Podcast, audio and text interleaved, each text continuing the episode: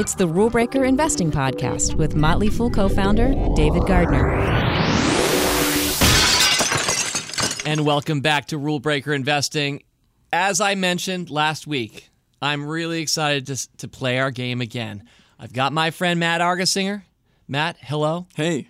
Matt, you are the ringer at our market cap game show. You have been here for the first two episodes. This is episode 3. Just to lay out the ground rules, because I'm sure we have some new listeners this week, as we do every week. So the ground rules are that we're talking about the market cap of each of the 10 companies over the course of our podcast this week, our game show. I've selected the companies. They're all picked from the Supernova universe. That is the sum total of all the stocks that are active recommendations that I've made in Stock Advisor and Rule Breakers. And that's about 220 companies or so, all actively recommended. They're all my children. I love them all. They sometimes came with other dads or moms into the family, Matt. At least one of these you've picked before. But we use these in the Supernova universe to create real money portfolio, what we call missions, to stick with kind of our space theme. And Matt, you have been from day one the commander of which mission? The Odyssey One mission. The Odyssey One mission, whose goal has been and is? Is to, well, like all our portfolios and scorecards, to beat the market over time. But this particular mission caters to wage-earning investors who are probably at least, I don't know, maybe 5 to 10 years away from retirement, who are still earning wage or saving money and investing on a regular basis.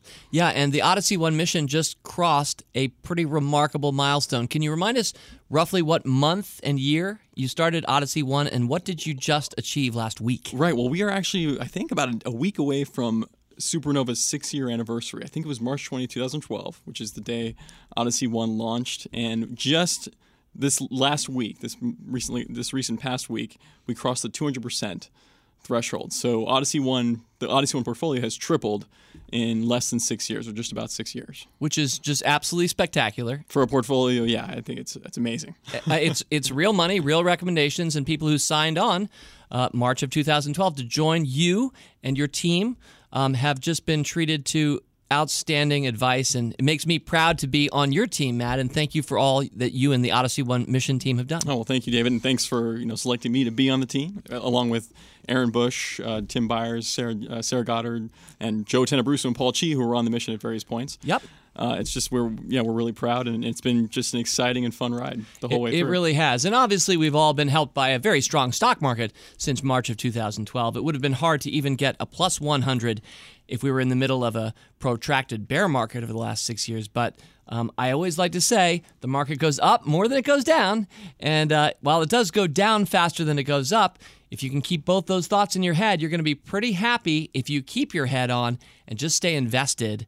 And use the benefit of the stock market. And a lot of people, Matt, I think, picture the stock market as a parabola because they think they have to buy low and sell high and sell quickly before it goes back down again.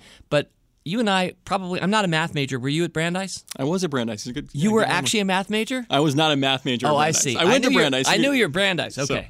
So maybe we're fellow humanities guys? Yeah, just roughly. I did theater. I did some economics. And so excellent. I used some math. Good. So you would recognize that the stock market, if you look at a graph of the last century, looks more like a hyperbola, not a parabola.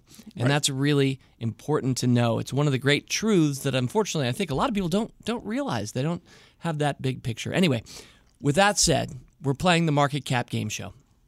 Now, Rick Engdahl, our talented producer, will be bringing the music that you know and love.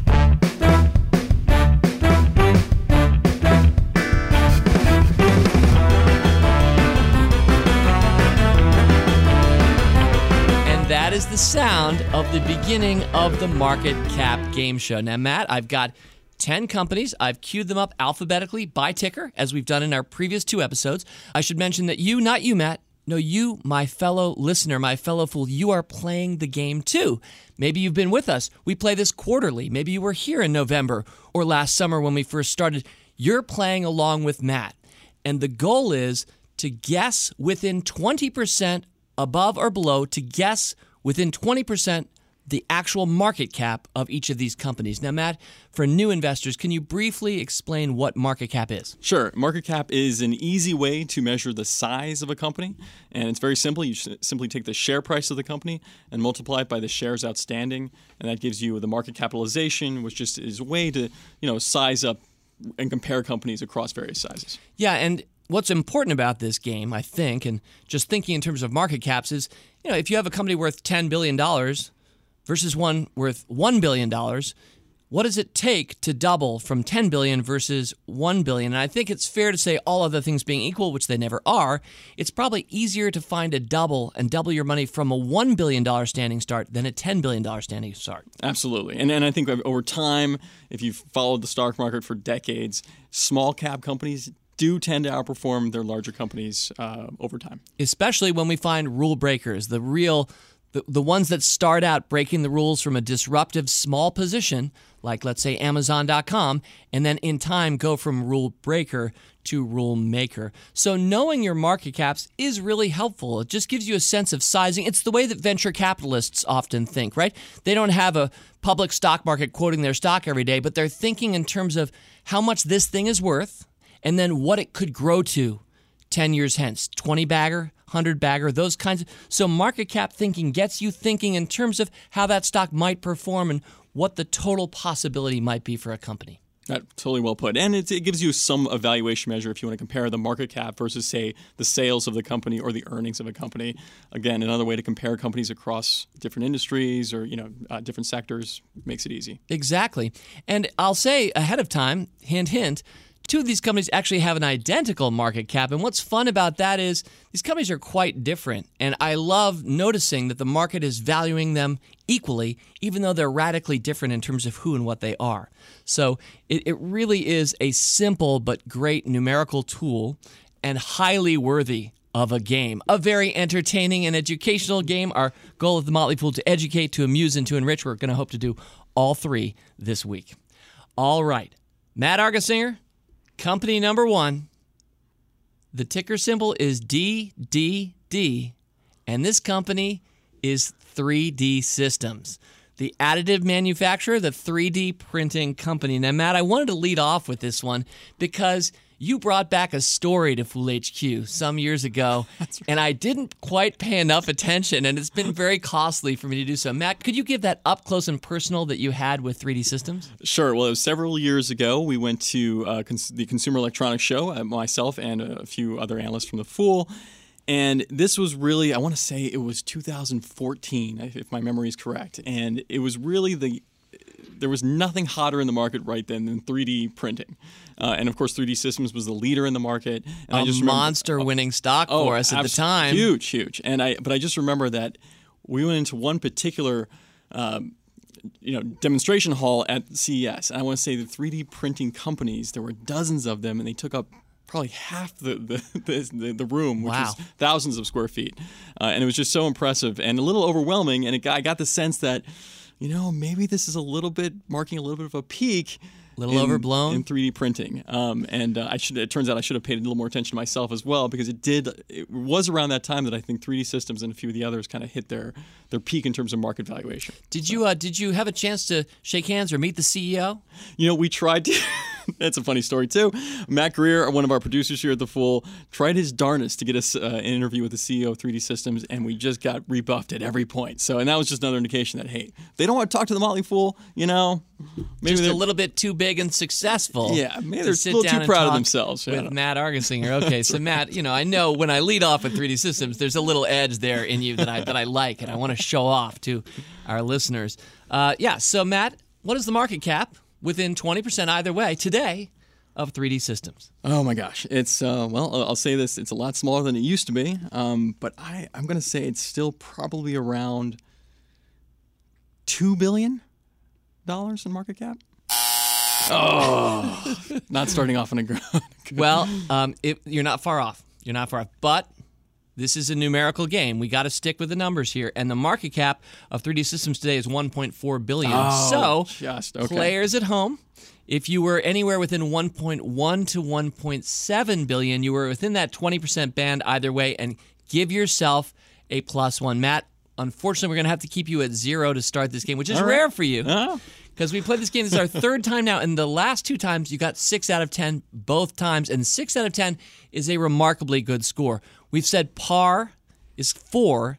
Now, in some ways, par doesn't work that well, right? Because par, you want to be below it. But you know, you're above it, and that's good. Getting 6 is remarkable. Maybe we should change the concept and drop par. No, well, I don't know. I mean, we could use hurdle or something like that because I'm trying to get over it, but... Yeah, I like par because I golf like you, and all so right, it's easy to...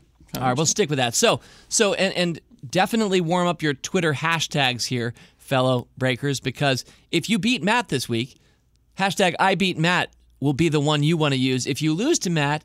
Hashtag, I lost to Matt. Now, in my experience, people are less willing to put that hashtag out there, but it's all in good fun. But, I mean, this is a great game to learn from, and Matt, I think you may have just learned something there. I learned a lot about 3D Systems myself, which is that it wasn't going to be a very good stock for us. It still remains an active recommendation today, but first recommended in January of 2012 at $12.27, 12.27. It was up to 19 5 months later. I recommended it again. Those positions with the stock at 12 today are kind of flat to down, but the market is up more than 100% from both positions. So we have gotten drilled by holding and advocating for DDD by about 300 points of alpha, which hurts. But I'd say at one point, and you alluded to it though, I feel like 3D Systems was maybe a 7 or 8 bagger. It was a remarkable. So. You're right. It's gone from about a 600% return or something like that down to about zero. And that's not the first time it's happened. It won't be the last, probably. I do continue to hold it because I like this business. It is a relevant company, but as you said, a lot smaller, even smaller than you thought as of this week. Okay. Company number 2. Matt, have you been looking at clustered, regularly interspaced, short palindromic repeats recently? I can't say that I have. All right, good. So I definitely had to check Wikipedia for the words behind the acronym CRISPR, which is...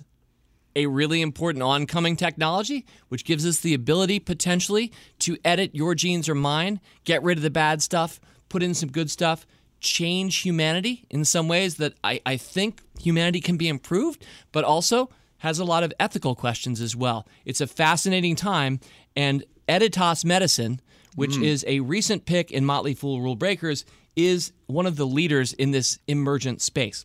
Now, the ticker symbol for Editas Medicine is, appropriately enough, EDIT.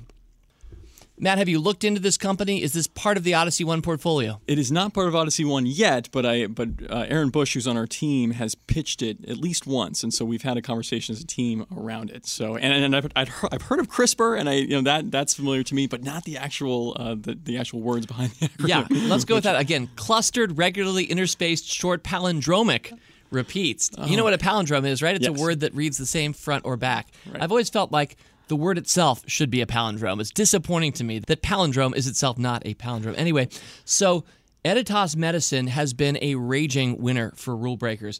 We first picked it on September 27th of last year, so here we are about 6 months later. It's gone from $19.93, where we picked it, $19, to $41. So it's up more than a double in 6 months for Rule Breaker members. I took a shine to it again in December. 3 months later, it had gone from 20 to 25, picked it again, so that position's up 66%. This company has been on fire. Matt Argersinger and all my fellow fools playing at home, what is the market cap of Editas Medicine? I'm trying to remember Aaron's pitch, and I feel it's gone up since. I'm going to say about $12 billion. That is your biggest miss in the history of the market cap gaming show. Oh, no. I am swinging and missing. But the few times that you get something dramatically wrong, and it really almost never happens, but that's part of it needs to happen to make this show fun. I always say this. Maybe you should listen to Aaron. Clearly I'm not listening closely enough. You think that it's worth a lot more than it actually is. So if you're willing to accept, and I'm not just saying this to you, I'm saying this to all of us, if you hear of a market cap that is well below where you thought something was, that sounds to me like further cause for research. Matt, the market cap of Editas Medicine is $1.8 billion. Oh, my goodness. So playing at home, fellow fools, if you were anywhere from $1.4 to $2.2 billion, give yourself a +1. And if you are, you're beating Matt because, shockingly, he's been shut out in the first 2 innings. Crushed. All right, so remember, par is 4 for Matt and everybody playing at home. So, Matt, you got some catching up to do. Still have a shot. I've got some easier ones coming. Okay. I realize it's tough to throw Editas Medicine and break down that acronym for you and all our fellow rule breakers. Okay, company number 3. Speaking of dramatic misses, Matt, looking back over last show, which I re-listened to in preparation for this one, you missed this one by more than anything else. And I'm thinking you're probably going to get it because you're somebody who learns from his mistakes. Well, we'll see. You were about 2x off of this one last time we talked. That's why I had to bring it back out and see if you're learning as we go. This is totally unfair. I've always pointed out I would never play this game in your seat. I much prefer being Alex Trebek for this game. So thanks for being the guinea pig. FedEx, the ticker symbol is FDX. It is your biggest whiff until Editas on this show. Matt Argersinger. What is the market cap of FedEx? Okay, I think I remember that you said I was off by 2x, so I think I went way over on FedEx. I thought it was a lot bigger than it is. $60 billion. Great job. All right, because I think I said 120 or 130 or something like that. You're right, time, so. And in fact, FedEx is today at $67 billion. So this is a stock we first recommended in Motley Fool Stock Advisor in January of 2003. So that's 15 plus years. It was at $52.71 then. Today it's at $249.96. Basically, it's gone from $50 to $250. So that's a 374% return, which sounds great, but the market is actually up 300 and something like 7 points in that time. So it's really only ahead of the market about 67 points. I did re-recommend it 3 years later. We're slightly losing on that position.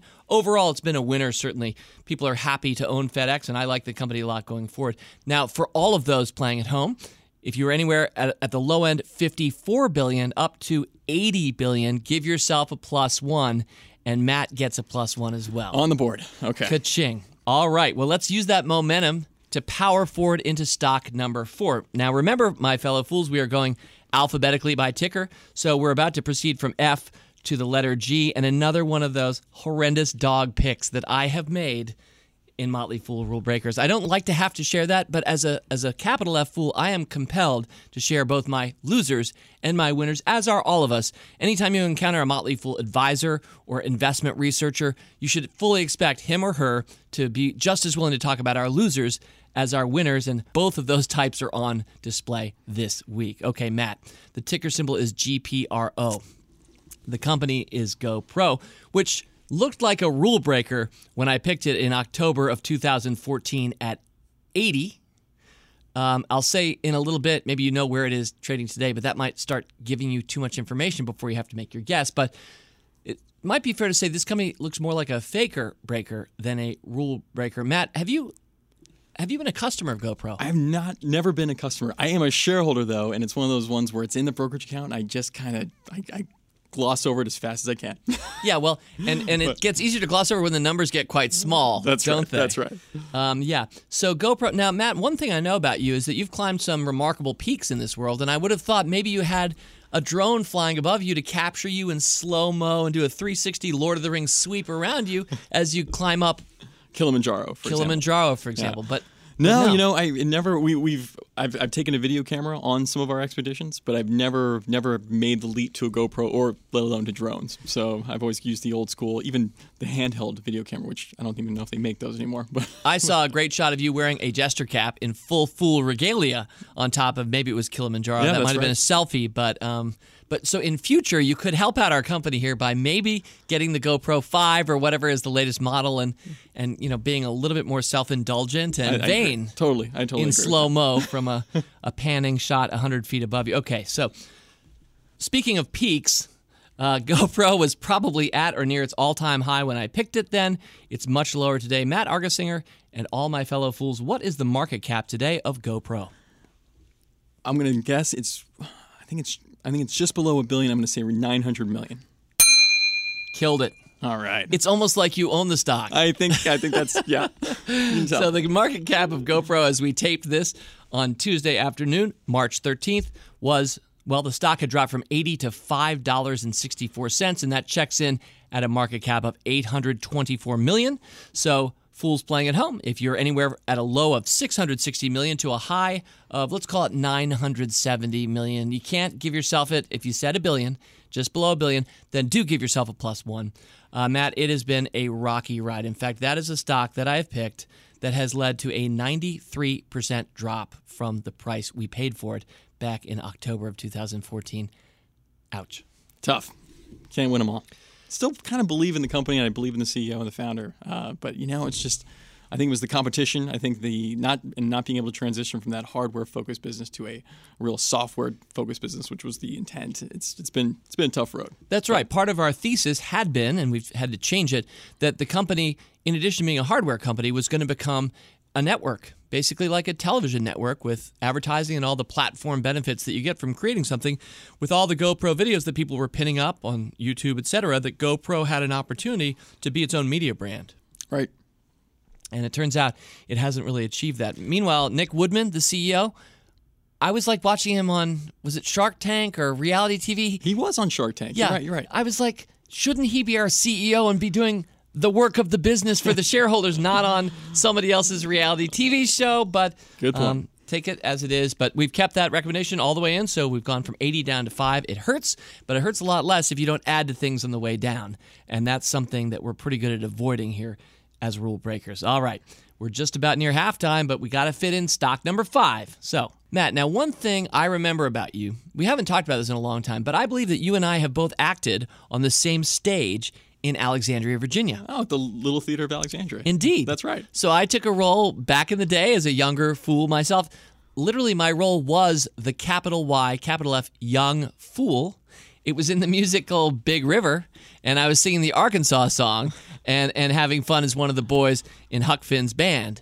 So that was my Little Theater experience. Now, Matt, what was your Little Theater experience? Well, I've actually done several shows there, but the most memorable one was I was in Biloxi Blues, and that was that's how I met my wife, actually, and that was that was 12 years ago now. So, and that's remarkable. So it's our community theater here in lovely Old Town Alexandria, the Little Theater of Alexandria. You and I share that bond, even though we didn't know each other at all, and we weren't in the same productions, but I'm thinking about theaters, Matt, and so as we hit the letter I, I'm thinking about IMAX. Ah. So IMAX is a company that fills a lot more seats on a daily or annual basis than the Little Theater of Alexandria, but it's been an interesting company. I've recommended it now 3 times in 2005, 2010, and 2015, that you might see a little mathematical pattern there, and it was looking like a raging winner as of a few years ago, but IMAX hasn't been great in recent years. Matt, what is the market cap of IMAX? This one I should know because we own it in our Odyssey One mission in Supernova. I know it's struggled a little bit lately. I'm going to say it's probably around $3 billion nowadays. It's been a tougher time for this company and for Matt Argersinger than you would have thought. Oh, actually, IMAX is at one point, we'll call it $3 billion today. It has been much tougher than I thought. It's about half of what you thought, and frankly, it's about actually half down from where it was summer of 2015. So it was around 40 at that point. Today, the stock tips the scales at about $20.60, so just over 20. And so the pick that I made in August of 2005 at 10, and then adding 5 years later at 13, those felt really good. They're still in the black, but when I added it at 32 in the summer of 2015, that wasn't a good call again. Now the stock is just below 21.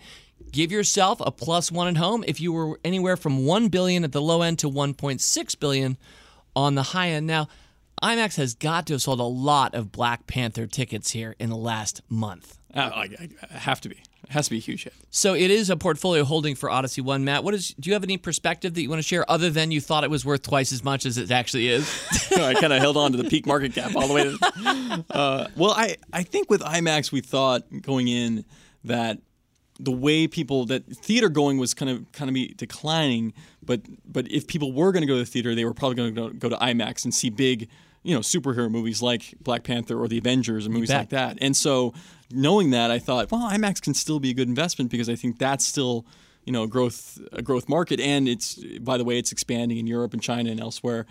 But it just hasn't been, it's been just a very rocky road. They kind of depend on 1 or 2 big movies a season. And if those movies disappoint in any way or if the tickets fall off and it can cause the stock to feel some pain. Yeah, so. And it's a company that in a lot of ways has the makings of a classic rule breaker.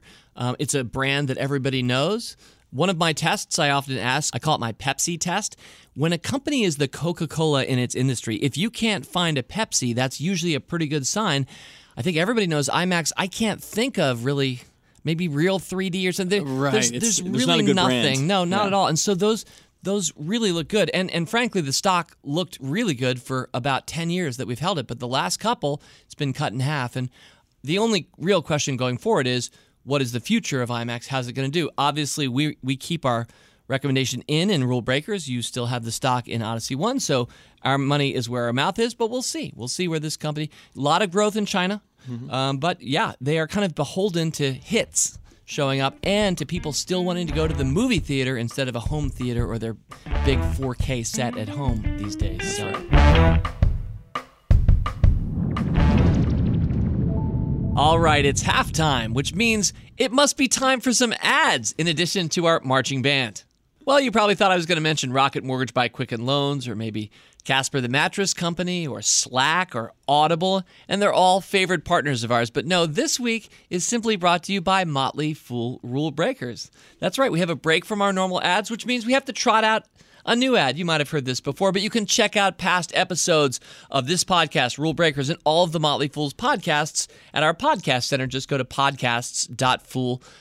I listen to all of our podcasts, not every single episode because I actually have other work to do, but I almost always catch every market foolery where I hear Matt Argersinger, among others, Motley Fool Money, Motley Fool Answers, and Industry Focus. I am delighted to be part of this talented team doing something special out there in this world for investors.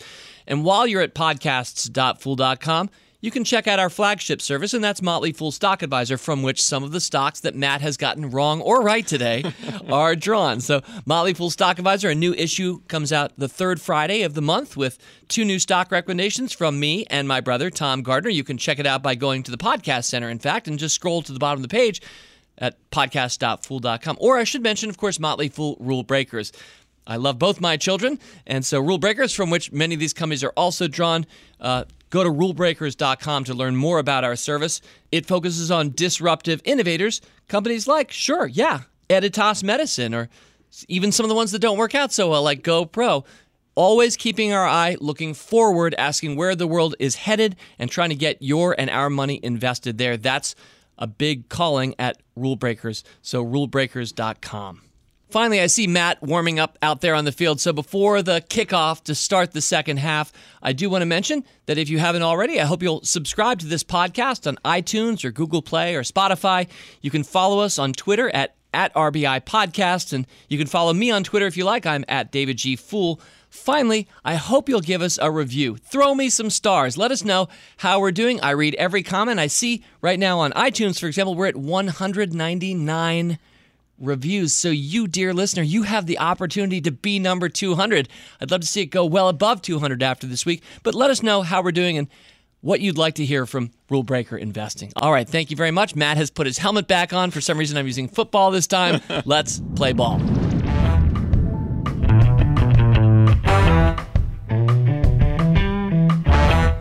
All right, Matt, company number 6. Matt, what is the first musical concert of any kind, but a real concert that you attended as a younger Argersinger? Sure. Well, in high school, I went to see Tracy Chapman, who I absolutely love, she's just great. What should be classified these days as folk rock, maybe? I don't even know. Let's go with that. The few songs that I've heard from her, and I'm not as much a follower, I think are outstanding. Do you remember what you paid for that ticket? Did you pay for a ticket? Yes. Well... Yes, and it's funny. It was in Germany at the time, and I want to say, and this was, by the way, this is pre-Euro.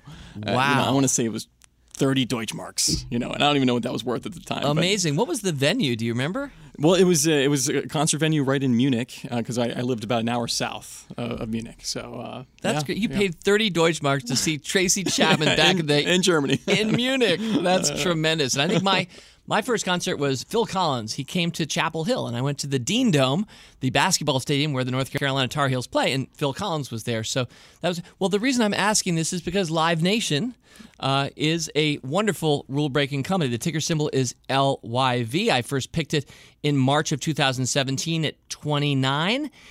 4 months later, it had gone to 36 and a fraction, so I picked it again, and today it's at 45. So really happy that we've picked and added to this winner. And the reason that we love Live Nation and Motley Fool Rule Breakers is because music has changed. There are not many CD sales anymore. Not as many people buying stuff on their iPod.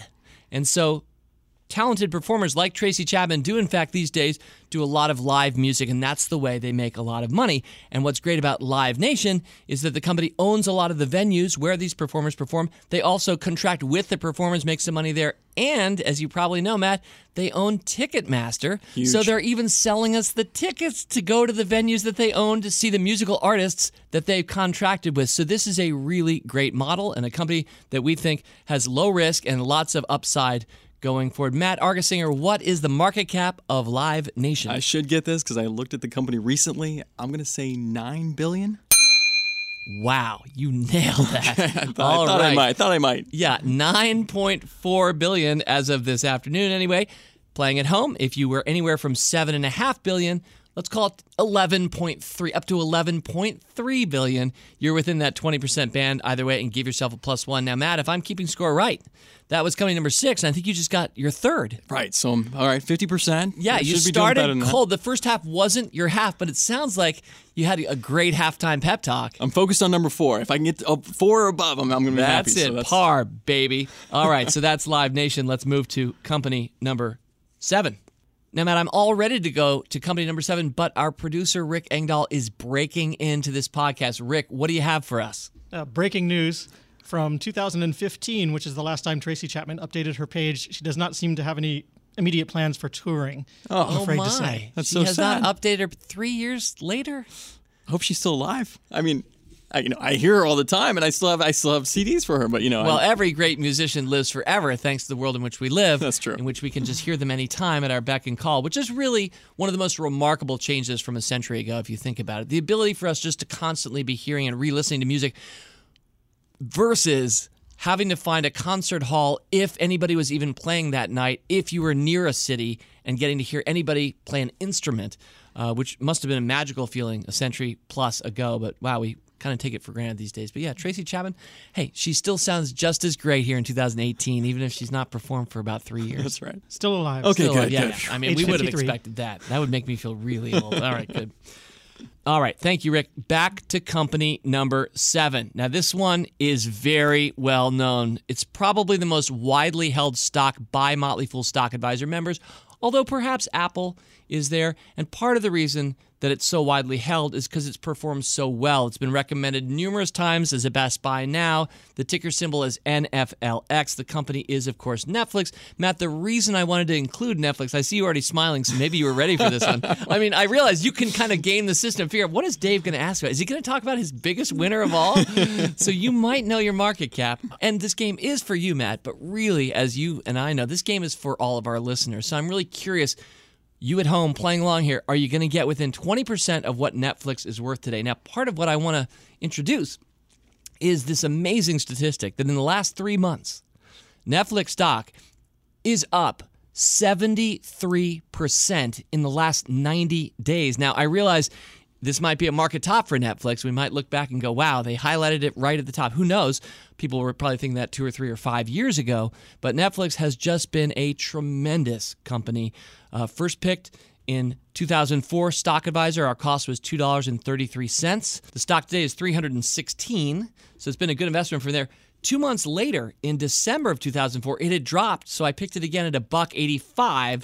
So, and then twice in 2006 in the 3 level, my brother Tom found it, discovered it, added it to his side in Stock Advisor in 2007 at $2.82. Nice pick, Tom. In 2013, we re-recommended it. It was up to $31 at that point, but now, yep, it's at $316 a share. So we have made tens of thousands of percentage points in the company. Our very best pick, again, $1.85 in December 2004, is up 16,890%. That's a 100, just about 70 bagger for Motley Fool Stock Advisor members. Amazing. Who believed and have stuck with it, even through the Quickster debacle and all the rest. Matt Argersinger and all my fellow fools everywhere, what is the market cap today? Shame if Netflix? I don't get this, because it's also happens to be our number one, biggest position size in Odyssey One and Supernova. $130 billion market cap. Outstanding guess. I'm not surprised you are within the band needed. It is at $137 billion today.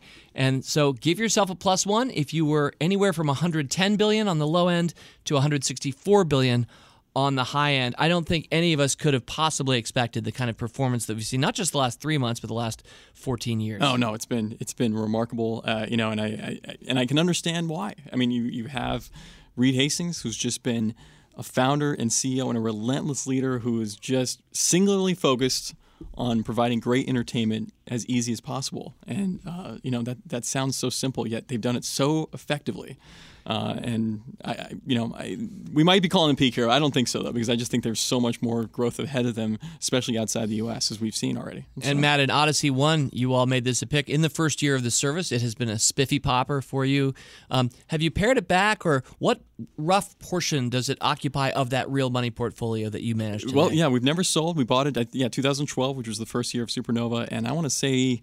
Gosh, it's probably bigger now that I haven't looked at it in a while, but I think it's at least a 14 or 15% position in the portfolio. And since I'm looking at a computer, you can't, because otherwise you'd be cheating at the game. You are an honest lad throughout. So it is a 17% position in the portfolio. Do you imagine the team, is there an unlimited percentage that you would allow this to occupy of your portfolio?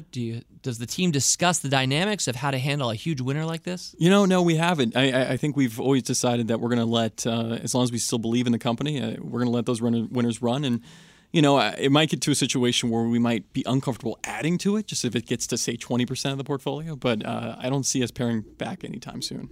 All right, we got three more companies left. Matt, you're at 4 right now. So let's see what you think of our next one, number 8. Now, the company's name begins with D, but the ticker symbol, and we're going alphabetically here, starts with a P. Dave and Buster's.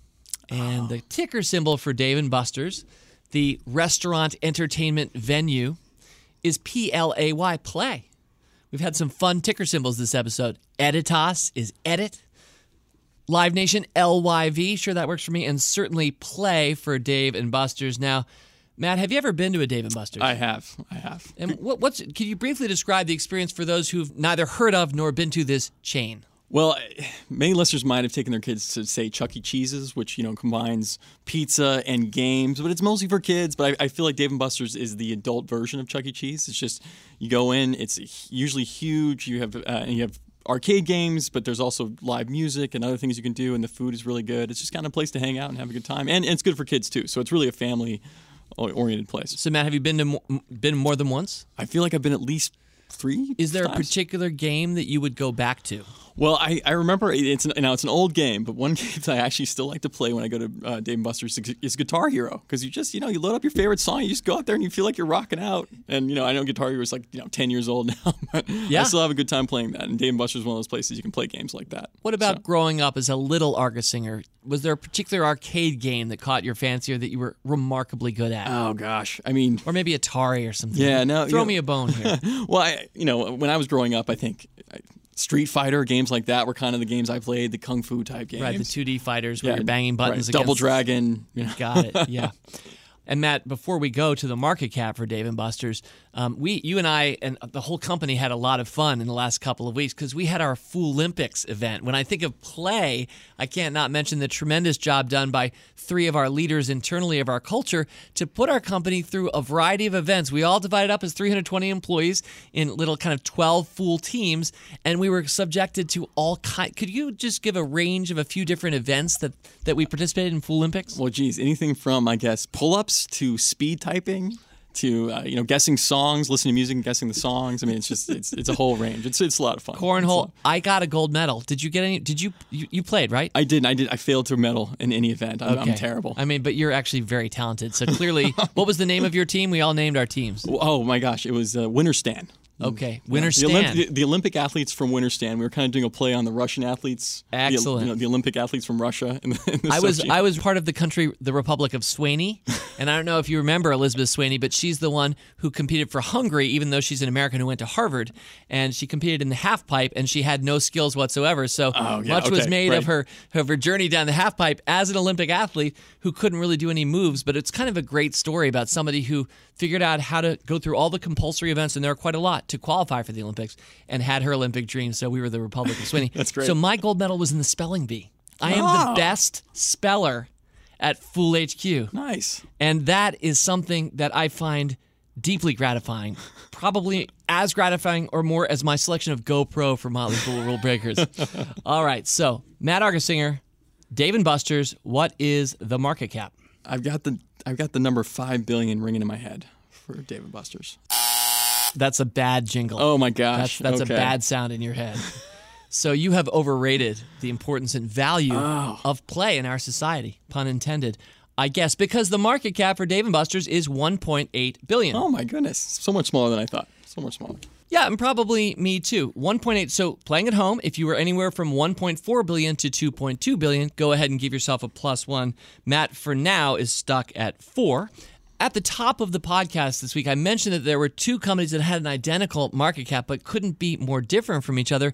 And the two companies are Editas Medicine and Dave and Buster's. And I totally whiffed on. I mean, whiffed. Fair, but really, I what I love is that they have the same market cap, and yet they're so wildly different in terms of what they do and the stage of the company where they are. And that's part of what I love. When you learn the lingua franca of market cap, you start to see things a little bit smarter, and it's a really interesting view you get. In fact, I think a lot of people, Matt, I know you're going to agree with me on this one, a lot of people think that the size of companies comes down to the price per share of the stock. So they'll say, tell me about stocks. Don't give me a stock that costs $438 a share. I like the ones that are $4.38 a share.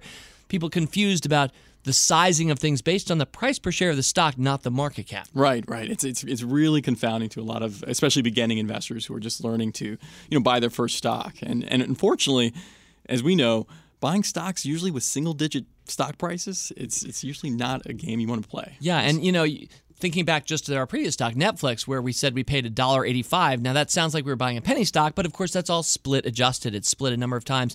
Netflix was never down at $2 a share. It's just that after some splits of the stock, that is the actual cost that we have. But yeah, that sometimes confounds people too. They think that you have to find a Netflix at $2 a share, and it never actually works that way. All right, I should mention we picked Dave and Buster's at $36.70 in June of 2015. It's up to $45 today. That's been a nice 25% gain, but behind the market. The S&P 500 has outperformed Dave and Buster's by about 16 percentage points, so I'm looking for a little bit more play from play going forward, but we like the company. Okay, last two stocks. Matt Argersinger. This is another company with a corporate name much earlier in the alphabet, but a late-sounding ticker symbol. Starts with the letter S, and this is a pick that you made on behalf of me and my team in Stock Advisor some years ago, a company I know that is near and dear to your heart, I'm assuming. The company is Boston Beer, and I think a lot of us know it through Sam Adams, but it has a lot of craft beers these days. It has its own beer ecosystem, but it's also a very competitive beer world. Right. Too competitive in a lot of ways. Yeah, the ticker symbol is SAM, Sam, and Matt, one of the reasons I would not have been able to pick this without your help is that I'm not as much a beer drinker. I don't know that world as much. You're definitely more than I am, but you don't appear to have a beer belly, so you're taking good care of yourself. But what is your thought right now about kind of microbrew and the revolution and where Boston Beer plays these days? Sure. Well, Boston Beer, Sam, which is the Samuel Adams brand, they were the leader of this revolution in craft beer consumption that happened, I don't know, starting 10, 12, maybe 15 years ago now. And there's just been this rush to all these microbrewers and small craft brewers coming to market, flooding the market with new options. And it's great if you're a beer consumer and a customer and you like to try new beers.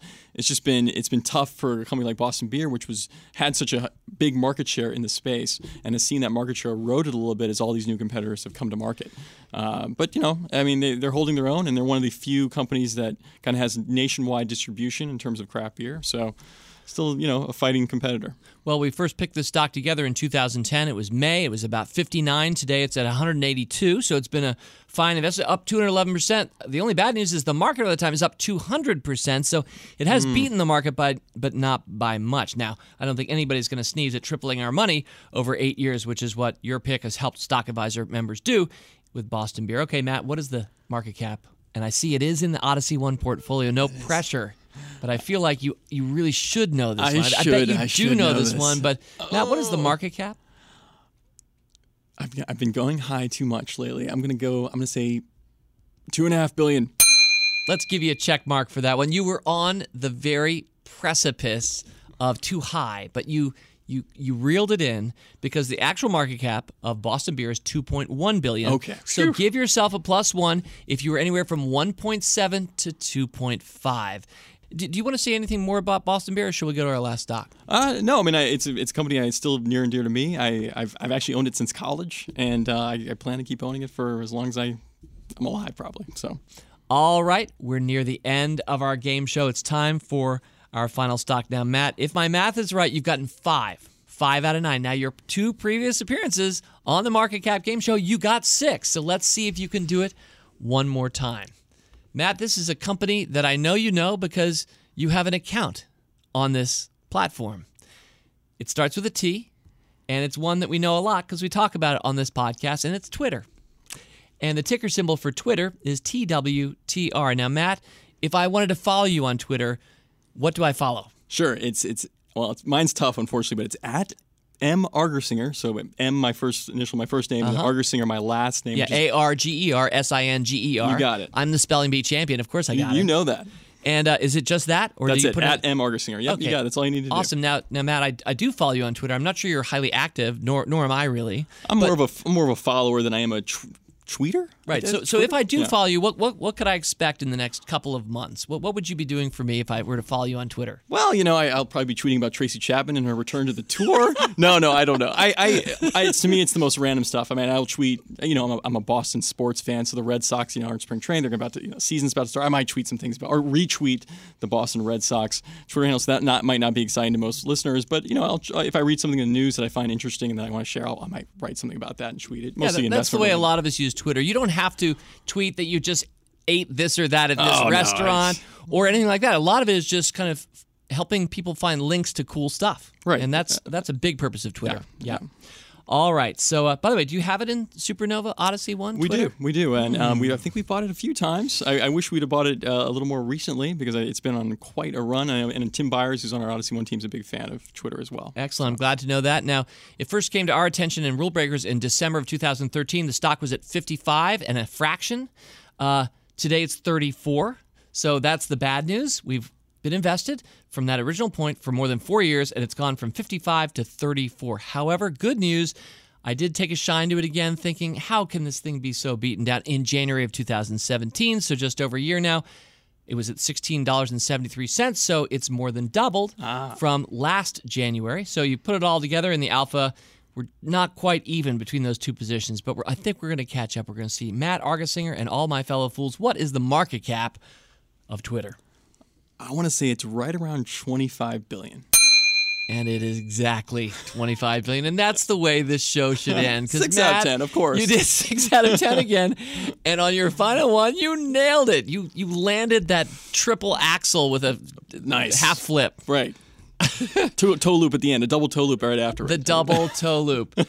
So I'm assuming that you, as do I, believe that Twitter will be worth more in future and is a good stock to hold. I think so. I mean, I think I've always thought the influence of Twitter seems to always belie the business and the market cap. I just feel like Facebook is by larger by so many factors, but for some reason I feel like the influence of Twitter has the potential to be so much larger. And, I feel like someday it might.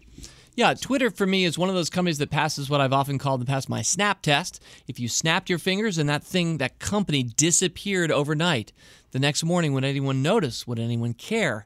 And to me, if Twitter disappeared, everything from lots of celebrities and athletes right through to little you and little me looking for good content and sharing it out, we would all desperately miss Twitter. I think the world would be really disoriented that next morning. So I feel like Twitter is a really good candidate for passing the snap test. Also has a pretty good balance sheet, which is why I was willing, after it dropped from 55 down to 16, I'd held it for 3 years, why I did something I usually don't, which is add to a loser. And usually, if you see a strong balance sheet and you see a big snap test pass, those are the few times, the exceptional cases where I consider, stepping up and going, let's add to it even though it's down. So far it's worked out pretty well. The position's about even out, so it's all about what happens next, and it's going to be really interesting. Well, speaking of what happens next, Matt, I hope you'll join me in a quarter or so, and let's play the Market Cap Game Show again. I'd love to, absolutely. Always Excellent. Look forward to it. Good, thank you. Yeah, there was a little bit of This Is Your Life Matt Argersinger this time through from the Little Theater of Alexandria right through to your pathetic holding of GoPro that you're still desperately holding on to, and so are the rest of us. All right. Thank you, Matt, for your good nature, your good sportsmanship, and your talent. Oh, thank you, David.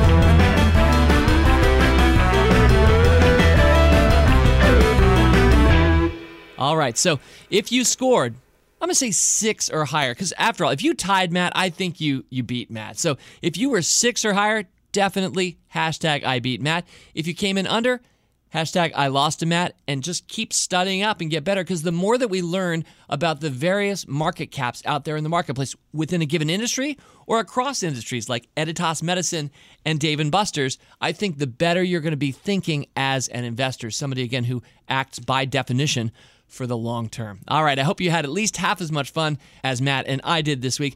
Next week, I'm going to be welcoming in the author of one of my favorite business books. So yes, one of those external interviews, although in this case, you won't hear a studio audience or a bad echo or anything, because Les McEwen will be joining me right here in studio at Fool HQ in Alexandria, Virginia, which, by the way, did you see this, Matt? On behalf of the Alexandria Chamber of Commerce, I think we need to point out that Money Magazine earlier this month put Alexandria as the #1 U.S. travel destination when you're factoring quality, cost, and value coming together to provide a terrific travel experience. That's unbelievable. The good news for Les McEwen, my visiting author who wrote the book Predictable Success, which is recommended reading for anybody who wants to read ahead of next week. The good news for Les McEwen is, like you and me, he lives in the greater D.C. area, so he can enjoy Alexandria. But yeah, the magazine cited Alexandria's historic charm and proximity to Washington, D.C. So exciting on behalf of the Alexandria Chamber of Commerce, which could have been our ad this week and probably should be next week to do it here in our studios. But yeah, Les McEwen, the author of the book Predictable Success, it's going to be a delight to check in with him and feature him for the first time on Rule Breaker Investing. In the meantime, Matt, Rick, and all my fellow fools, have a great week. Fool on. As always, people on this program may have interest in the stocks they talk about, and The Motley Fool may have formal recommendations for or against, so don't buy or sell stocks based solely on what you hear. Learn more about Rule Breaker Investing at rbi.fool.com.